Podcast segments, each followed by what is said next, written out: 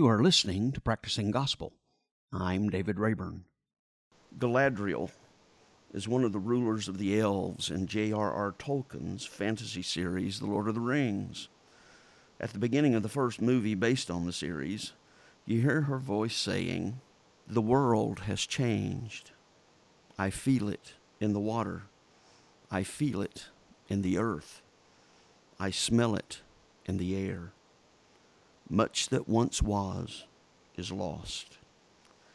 These words kind of capture the experience for those of us who have been in Christian ministry for the past 40 years. We grew up and began ministry during the peak of traditional denominational Christianity. Churches were full, budgets were full, denominational agencies expanded, new churches were started, revivals were popular and successful, especially Billy Graham's. Colleges seemed to expand, and organizations, denominational organizations, sent out more missionaries than had ever been sent out. But somewhere along the way, things began to wane. Church membership began to decline and continues to decline. And as the result, budgets have declined and are continuing to decline, which has forced churches to cut back on staff, forced denominational organizations to cut back on staff. Ministry has often been reduced. Ministerial staff has been overworked and burned out. Churches have found themselves in conflicts over liberal and conservative issues over traditional or contemporary music styles and worship. And churches by the thousands have been dying and have died.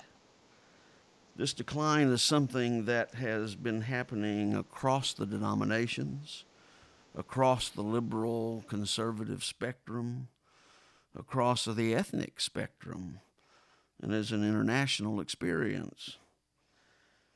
And so this issue is affecting all Christians. And consequently, there is a conversation about this by us all. So today I have as my guest Dr. Chris Backert, who is the National Director of Fresh Expressions in the United States. He's going to talk with us about this, what's happening, and what Fresh Expressions is and is doing. So, Chris, thank you for being with me today and welcome. Good morning. Happy to be with you. So, why don't we begin by letting you talk about your own spiritual journey and how it has led you to what you're doing? Sure, absolutely. Well, uh, to be brief, uh, so, sometimes I uh, refer to myself as a baptized Catholic. I uh, I grew up uh, coming from a strong Catholic family in the, the Baltimore uh, area and um, the first several years of my life uh, were, uh, I, I, guess you would, you know, we were kind of nominal uh, church attenders. And uh, and then my my father actually, when I was about five or six years old, uh, had a experience of conversion, in which uh, he gave his life to Christ and it had had a meaning for him uh, beyond what his Catholic experience had been. And we started attending a, a small little Baptist church in the, the, sort of rural area that we that we lived in, and uh, that that uh, was a really shaping experience for me. Uh, it was in the north, and so it it stayed out of a lot of the uh, hubbub of uh, you know denominational life and politics and and um, it was uh, just sort of a unique place because of that. And uh, many many years later, just before I was uh, entering college, I uh, felt a call to ministry, and um, just from the earliest days uh, was involved in things that were really trying to stretch the bounds uh, what it meant to to be a pastor, to be involved in church leadership, uh, to really uh, my passion in those days was specifically to try to reach my peers and other young adults, and uh, ended up being involved in planting a couple churches, and then got involved in some denominational leadership and and um, so uh, lots of those experiences uh, led me to uh, where I am today, and in both being involved in some very creative, uh, incarnational, contextual expressions of church, trying to reach people outside the bounds of what we in the Fresh Expressions movement call the inherited church, but also seeing that uh, can happen alongside and interrelated to our so-called inherited or institutional uh, denominational ecclesial expressions.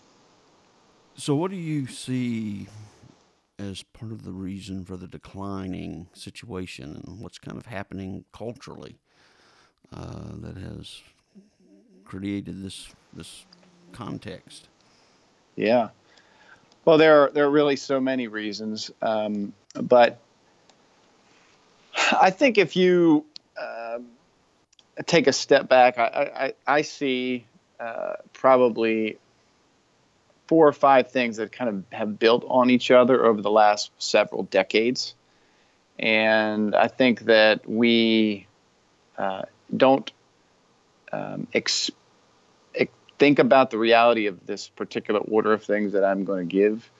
But um, a lot of times when we, as church leaders, uh, members of congregations, look at decline, we um, we tend to address uh, surface level issues. Um, we tend to think that it, you know, something that we are doing in our congregation is uh, is the cause of the decline, and of course sometimes that that is the case. But uh, when I when I look back over the last several decades, I, I think that uh, the foundation of what is is really taking place is you know we've really become in our country the the forces of pluralism and secularism, really not just in the U.S. but in the Western world, uh, have have just grown quite strong. Um, you know, in 50, 60 years ago in our country, uh, pluralism really meant which denomination, which Protestant denomination were you part of?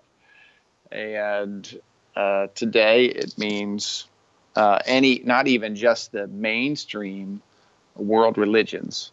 Uh, and of course, all of them have uh, centers of, of strength here in the U.S. But it, it means uh, lots of derivations of those world religions and the New Age movement. I mean, the, the, the breadth of people's spiritual and religious expression uh, is just immense from a sociological point of view.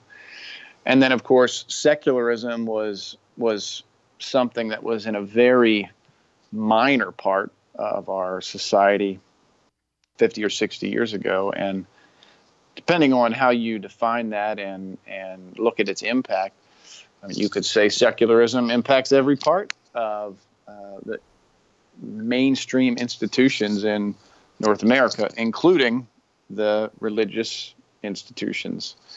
Um, and uh, so now, of course, people associate the secularism with uh, the rise of the nones and the dones and and those sorts of things. But I think that's the foundation of the, the, the shift that we're in because we we have been had uh, had a time of where there's been such a rise in those two realities. Now, those two realities uh, have helped to precipitate the onset of post Christendom, and I I simply like to to explain that as uh, you know, church and the experience of church and the Christian faith has really been moved from the center of our social fabric to the margins of our social fabric. It's it's uh, to me best epitomized by the the many uh, small towns and even cities that you find uh, on the East Coast in particular, and some as you move Midwest, where you know you could go to just about any city or town or borough in uh, up and down the East Coast, and if you go to the center of that town, you'll find one, two, three, four churches right right smack dab in the middle of it, and and this is true in many of our cities. I can think about where I live in Pennsylvania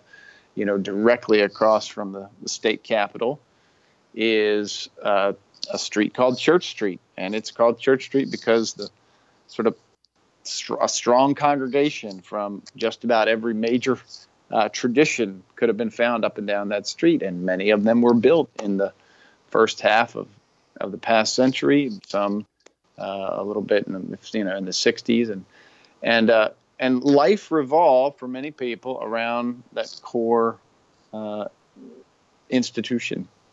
But now the church has been moved to the margins, and I think what is really created is, uh, I say, uh, the church has lost its place as a plausibility structure. And this is the, the area that I don't hear as many people talking about, but uh, the, the, the thought of people being involved in church or congregational life or finding their, their faith in that sort of uh, communal expression is, um, is just really washed away. And I think that many people today just don't consider the church as a place of meaning and significance if uh, they didn't, certainly if they didn't grow up with it, and most likely if they didn't experience it as a place of meaning and significance throughout their uh, young adult collegiate years. And I think if the average person today gets to age 25, and uh, if at any point in time they've had a significant disconnect from the church really functioning as a, a plausibility structure in their life, a place for them to, to figure out uh, life's meaning and purpose, for them to answer the questions of their life, for them to, to find that it's a, it's a place that they can orient their life around, then I think the likelihood of them being involved in any kind of uh, what we call in the Fresh Expressions movement again, inherent expression of the Christian faith, is uh, is certainly shrinking and, and maybe null and void. And I don't just mean traditional churches. I don't mean you know a First Baptist, a First Methodist, sort of tall steeple church. I mean uh, anything from from Saddleback to North Point in Atlanta. I think the average Sunday sort of worship service centric congregation uh, experience this reality differently, but they all they all basically are in the same category. and I think it's that experience of church, that plausibility structure that really has has dissipated, and because of that, it's put a uh, a chasm or a gap uh, between the church and the social world around the church, and those those things uh, no longer sort of fit together as they did so neatly for so long. And because of that reality, I think we see the insufficiency of what is often called the attractional church. And again, I, I mean by that whether it's a Saddleback or North Point or a First Baptist, uh, all of those operate on the attractional uh, posture. And there's nothing inherently wrong with that posture. Uh, the sort of here we are, come to us, way of thinking about living out life as a congregation. But it's really just shown to be, I think, insufficient uh, for what is needed uh, for the gospel today. So that's my my understanding of how we've gotten where we are, and I think that you can take, uh, as you mentioned in your introduction, you know, you can take any theological issue or uh, worship style issue, and and basically those to me are all symptoms of this sort of underlying uh, progression of things that have happened. Well, do you think that Christianity has actually declined, or is it just fallen behind the population growth so that while it may be growing, it's just not keeping up with the number of people being born? Yeah, that's a good question. I think certainly in the United States and, in most other Western worlds, it's it certainly is declining. I think that what what's harder to know is uh, is it declining uh, or is there a sort of a, a, shifting and a sifting out of people who are uh, they're really more church people than gospel people? And uh, does the um, people who have been involved in you know Christian faith nominally uh, are we just seeing really the, the disappearance of the nominal Christian, the cultural Christian, uh, the Christian that uh, thinks they're you know, would, would say at some point in time, yeah, having a faith or their faith is important, but they don't really practice it or live it out in any way. And I think that it's it's hard to it's hard to get your handle around that because most of the data and studies that we have around this area in the U.S. really measure concrete things like church involvement, and um, but I think that's really the the, the question is uh, is it sort of the nominal Christianity? Have we just lost that reality over the last 20 or 30 years, or is that's what's really shrinking? Uh, and vibrant practice Christianity, uh, that that might be growing, but our numbers and our perspective on those numbers were probably so ballooned uh, over the last, particularly 50 or 60 years ago. I think 1963 was the the highest year, if I'm remembering correctly, for I'll just call it you know institutional church involvement in the United States uh, across the you know the mainstream denominations, and so I think a lot of our perspective on the size of the church and its reach at that time was bolstered by a lot of nominal cultural Christians. And so that has led you to uh, the Fresh Expressions movement uh, and effort. So talk about that. Yeah, absolutely.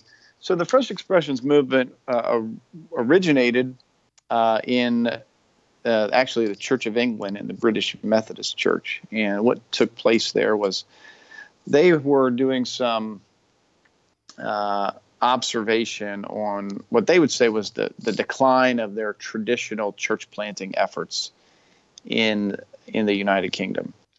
And I, I liken uh, that reality to, to the place that I see many of our traditional church planting efforts today, that it's really waned in its effectiveness uh, in the last 10 or so years. And uh, they were looking at that reality in, uh, in the early 2000s after they had experienced a, a strong period in the 90s. And they saw this deep decline in what was the, the fruitfulness of that work. And as they were trying to understand why that was happening, what they noticed was a lot of uh, what they ended up calling fresh expressions, these sort of incarnational micro communities and expressions of church that were they were not reaching 125 or 150 people, they were reaching 25 to 30 people. And they they were very niche in I think a good sense of that word. And as a result of that, they they saw the fruitfulness of this, and they said the Holy Spirit must be must be in this. And they took what was happening, sort of dis uh, in a disorganized fashion on the fringes and edges of church life, and they brought it to the center. And they said that we think this has meaning for the whole. And so that initiated the Fresh Expressions movement in England uh, around 2004. Uh, our work here in the U.S. was launched in 2012, and uh, the the question that I think drives what we do, that I, I try to use it to explain the, the purpose of Fresh Expressions, is it really asks the question, uh, what do we do about all the people who are never going to come to our standard expressions of church? And again, I I mean from a First Baptist to a Saddleback and and uh, that Sunday you know, worship service centric congregation? What about all the people that are never going to engage with those, even if they're really good? you know, even if they resolve their questions about uh, the worship wars, and even if they figure out how to have the best children's ministry, and even if the preaching is really good and the music's really good, what about the increasing number of people who just say, it doesn't matter? None of that is of interest at all to me. And so that's what really drives the Fresh Expressions movement. And then the, the, the second question along with that is how does that relate to the inherited, the institutional, the, the, the quote unquote traditional church here in, uh, in the U.S.? So, how does it relate? oh, absolutely. Yeah, I think that um, a lot of times when uh, denominational leaders and other sort of church mission strategists have thought about the expansion and extension of the gospel, the expansion extension of church ministry uh, in a in a community or a region uh, over the last couple decades. Typically, they've thought about uh, a group of people leaving one congregation and going to form.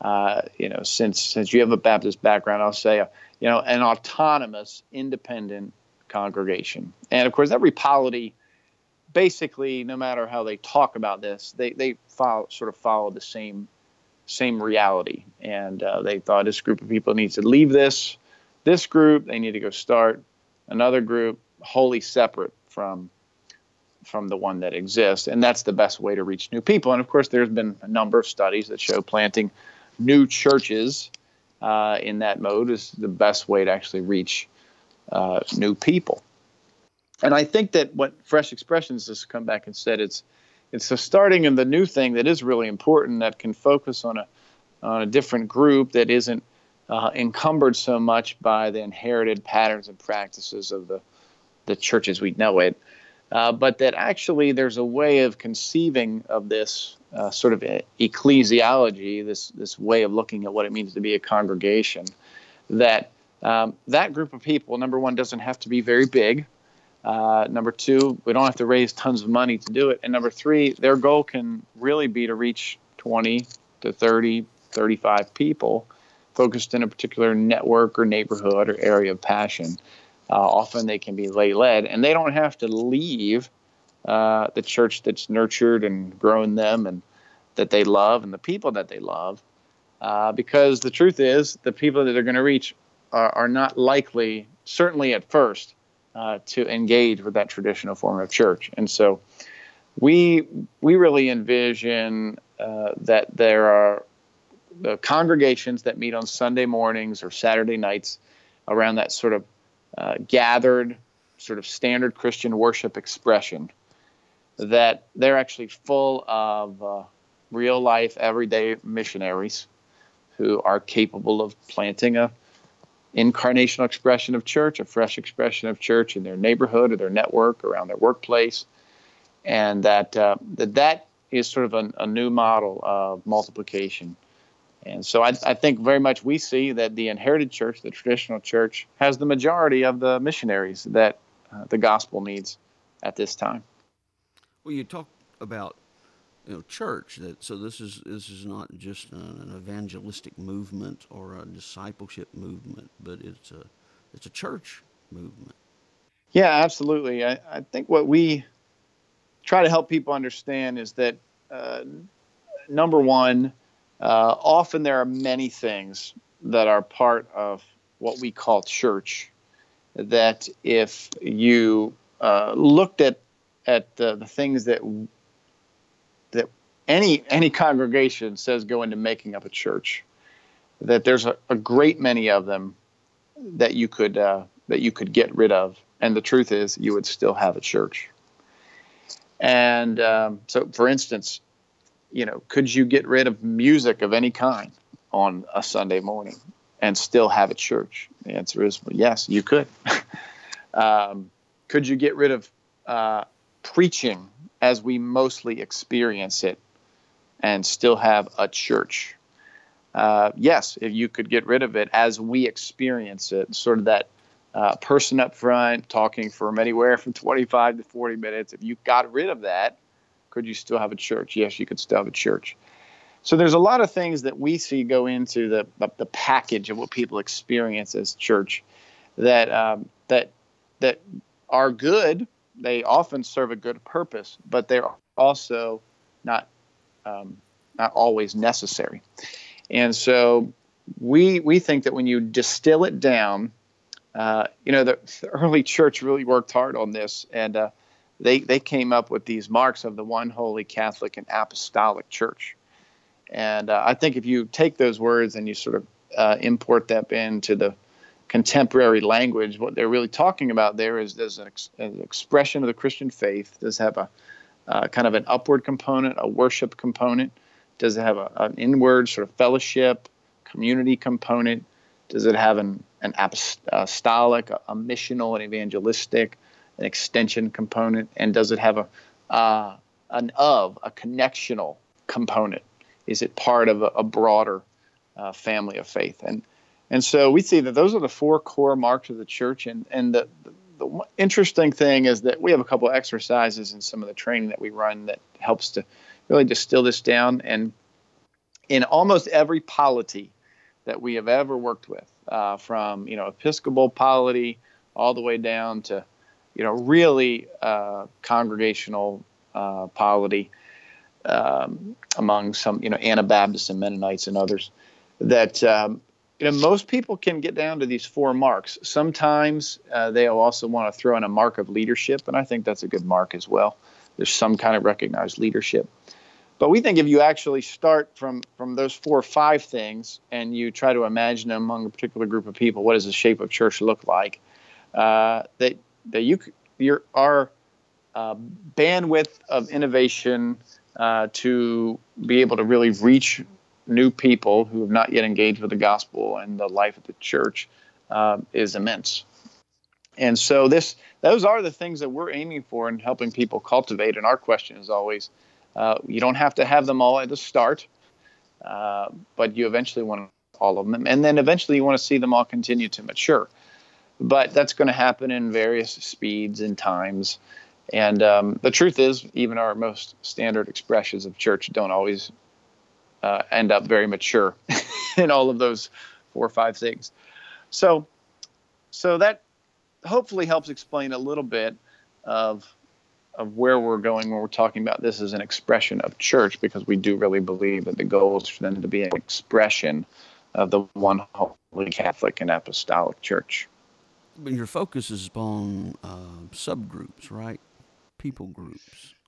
Yes, our focus is on people groups, and um, I think that uh, there, there, of course, are so many, and this is one of the realities that's helped shape uh, the, the the church experience and part of the decline over the last several years is that uh, there was a time in which uh, most people's life experience, and, any, especially outside of the cities, uh, was was very similar, and their sociology was very similar, their psychography was very similar, and so you know your your standard 1950s, 60s model of church, uh, really across the denominational spectrum, uh, operated very similarly, and um, and it reached a, a very homogenous uh, group of people.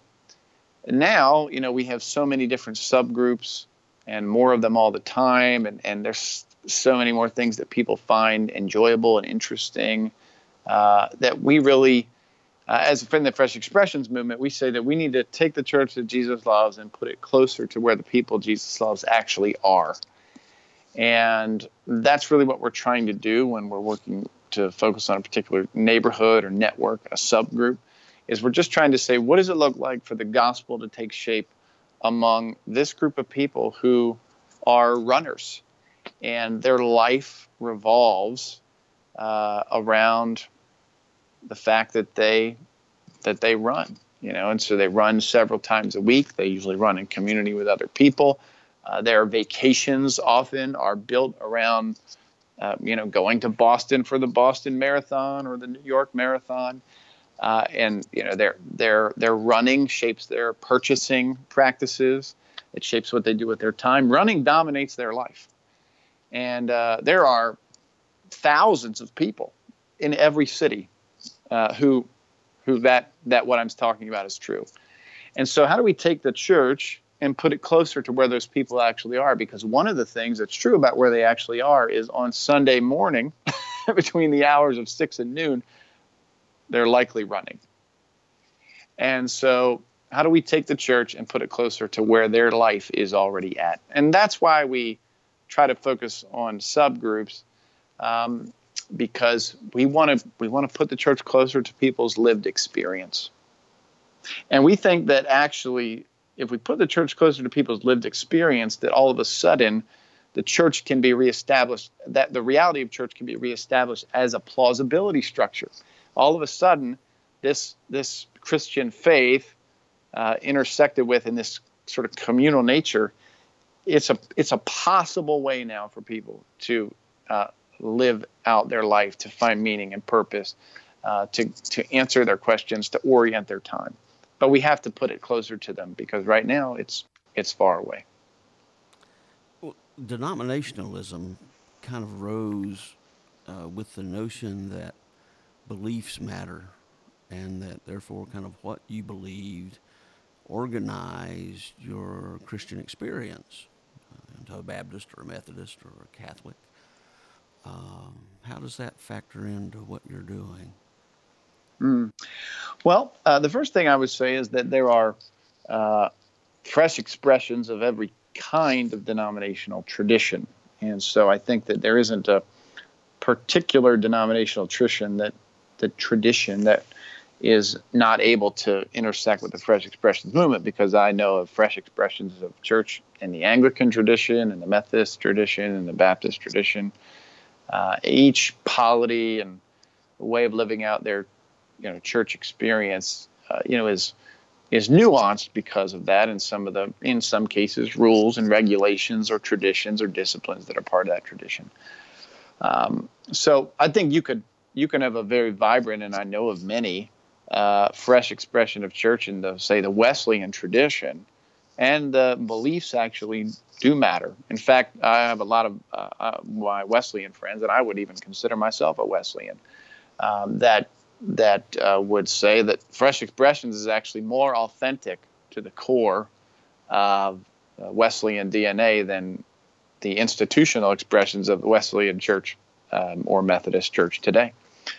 I think, you know, I, I like to tell Baptists that the local church needs to get more local. And our value, our belief in the, the, the, uh, the primacy of the local church means that actually that subgroup of runners uh, matters, and that that's what it means to be a local church uh, today. We need to get more local with the local church. So I think each denominational tradition that that the Holy Spirit has deposited strands of life for its renewal and vitality in the future, and they can be accessed and utilized for fresh expressions. Now, this the second thing I'll say is this: um, from a macro scale, I think that what we are experiencing uh, around this question of denominational life and that beliefs matter is that is that right now uh, are what beliefs matter to what people are shifting, and the uh, that's being caused by these these realities, the post-Christian reality, the churches of plausibility structure reality. It's it's it's causing uh, things to take place that church leaders are looking and saying, oh, well, uh, I'm in this tradition, you're in that tradition, and the things that we disagree about are minor compared to the things that we agree about uh, when you consider it in the in the greater landscape of the you know, social life in North America. And um, and I, I actually see a sort of a shuffling of the deck uh, that's uh, taking place in the church in, in, certainly in the U.S. And uh, I think that um, we are going to see in time. We already see signs of it now. Uh, sort of a, uh, a truthfully a, a, regathering of of what you might call the progressive side of the church. And you already see this now with a lot of the more mainline, historically mainline denominations are are finding ways of being in full communion with each other. I think you see a regathering of the, the more conservative side of the church. Uh, you know, who would have thought 20 or 30 years ago that the, the PCA, the Presbyterian Church in America, and the Southern Baptist Convention would basically seem so similar? um, but I think there's a regathering of the more conservative side of the church, and I also see taking place a regathering of the the, the center. You know, the, the center left, the center right um, you know, the, the, the kind of uh, moderate evangelicals um, and uh, people who don't really fall in the continuing uh, stretching of the you know ideological or theological spectrum that is experienced in, in North America right now and in all realities, theological realities, political realities. I think there's going to be a regathering, and I already see signs of it of a, of a, a center of uh, it won't be a it won't be a uh, like a centralized. These aren't centralized realities, but they're sort of decentralized uh, fellowships and fusions of of uh, a lot of things that you know 20 or 30 years ago people would never imagine would be collaborating together. But I so I see a reshifting as as what we think doctrinally, um, what we think matters, uh, and the answers that we come up to those things that we think matters, I think we, we see a reshuffling of the church around those things. So, how does the church focused around runners uh, relate to the church Catholic? And how does it maintain its identity by doing that? Yeah, yeah, I think this is again where we are very much focused on these fresh expressions of church uh, um, emerging out of and being connected and interrelated to a particular tradition. And so I think that is actually one of the ways that they maintain their connection to the you know the so-called Church Catholic, and you know that Methodist fresh expressions. And since I know you're in North Carolina and the Western North Carolina Methodist Conference, uh, relate to the Western North Carolina Methodist Conference, and they relate to you know Boone United Methodist Church, uh, to give to give one example. Uh, or they relate to the Cooperative Baptist Fellowship of North Carolina, or the Southern Baptist Convention. They that they relate to the the broader family that they're part of, and they find the you know the roots of that tradition uh, to be put in an ecclesial form that is able to be closer to people's lives. So that's how we see that that taking place. Uh, I think that there may be certainly uh, some things that the Holy Spirit is up to that are really beyond what any of us can see right now in terms of where, you know, where all this is heading uh, as we look ahead to the future of the church. Um, but I, I, think people always long to find a way to be connected. Uh, one of the most interesting things to me that I've observed the last five years is that a lot of um, uh, you know so-called independent churches uh, that were probably planted and sort of part of the, the community church movement or the uh, sort of saddleback, seeker sensitive, purpose driven kind of movement in the 70s, 80s, and 90s, that many of them now are basically trying to find a way to be in a, a network as an association. Some even join a denomination because they're really tired of being quote unquote independent.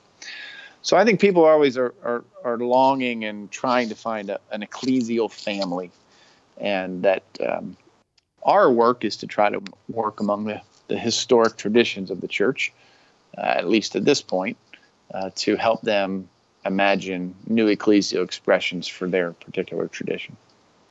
In in this effort, what does your organization specifically do? we uh, do a number of things. Uh, again, our our primary uh, locus of our work is to really try to work with typically what's a, a regional denominational judicatory, and and that um, the size and sort of expanse of that depends on the tradition.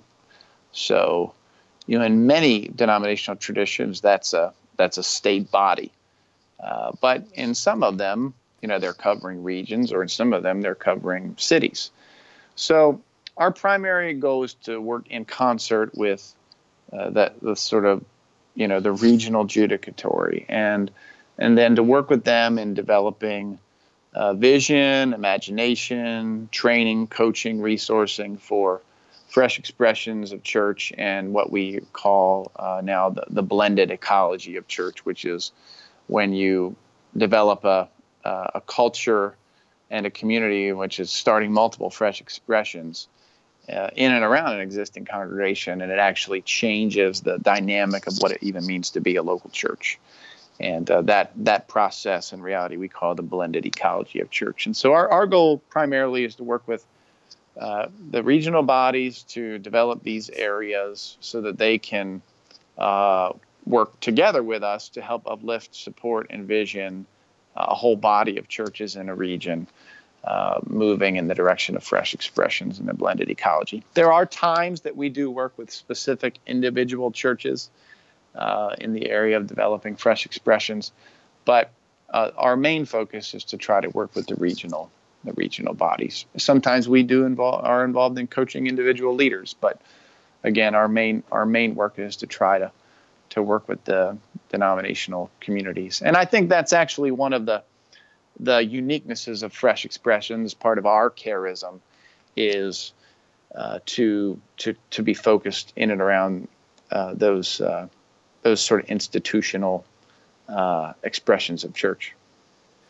Well, Chris, I am very thankful uh, that you've taken the time to talk with us about what's happening and uh, how this can benefit the Christian faith and the Christian church.